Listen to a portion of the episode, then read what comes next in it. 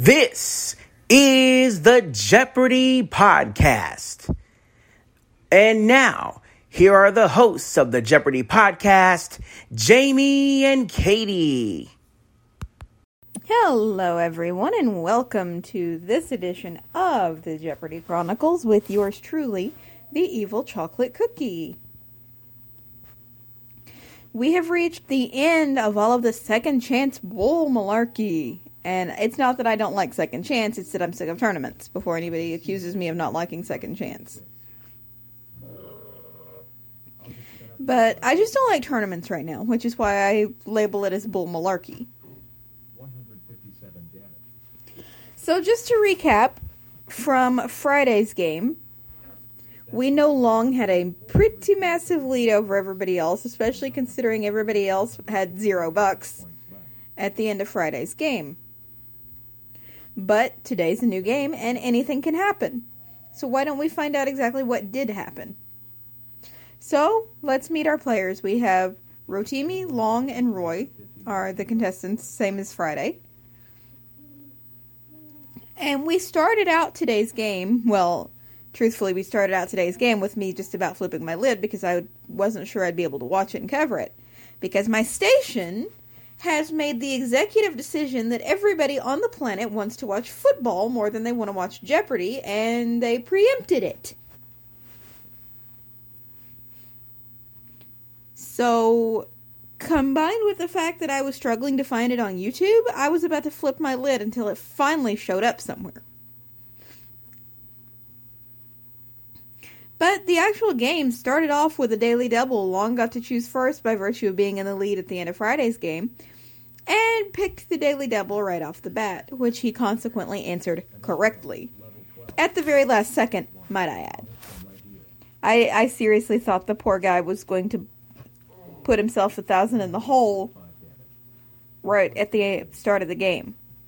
I mean, it's better to be a thousand at the hole, a thousand in the hole at the start of the game than it is to be a thousand in the, in the hole at the end of the game.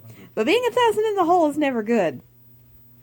And this guy literally pulled out the correct answer at the last possible moment. So, yeah.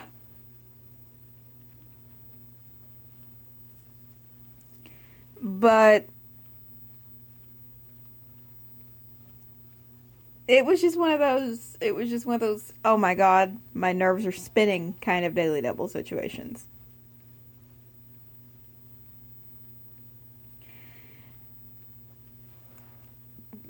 But everybody everybody played pretty well in that first round i must say.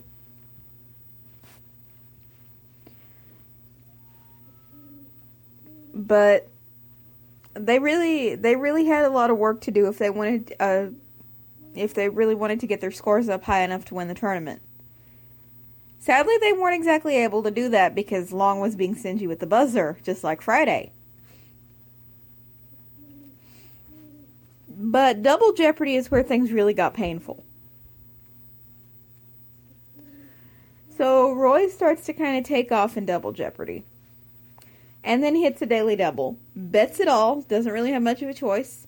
I would have screamed at him, but I have a headache and I didn't want to make it any worse. So, yeah.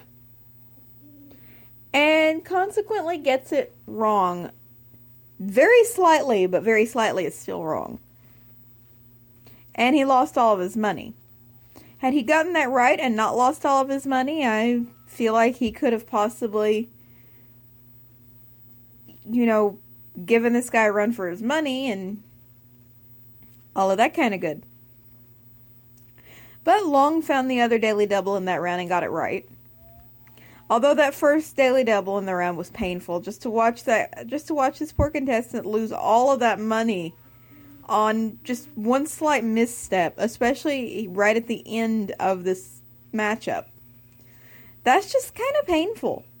And I'm sure it was even more painful for him. I can't imagine. Although I don't know who it was more painful for, him or the people in the audience watching him. Probably probably both. Final Jeopardy was painful for everybody because nobody knew it. And considering what the scores were on Friday, Plus the fact that Long had a massive lead today. I'm sure you guys already know who won and is advancing to Champions Wildcard, which starts tomorrow. I know I shouldn't be like that, but I'm just so bored of tournaments by now. Like I I'm just I don't know. It's like so many tournaments this close together, they lose their appeal. There are some tournaments to be excited for. 2022 Tournament of Champions, anybody? I think we all went nuts over that. And then there are some tournaments that you just don't care. Like 99% of the ones we've dealt with this season, because that's all we've seen since August, is tournaments. But at any rate, this one is finally over. All of the second chance stuff is over. And so is this podcast for the day because I'm going to wrap this thing up let you folks get on with your life, and I'm going to try to win the battle over my very sore head. So I'm going to say, as I always do, good night. Thank you for tuning in, and as Alex would say, so long, everybody. This is Jamie T speaking for the Jeopardy podcast, an evil chocolate cookie production.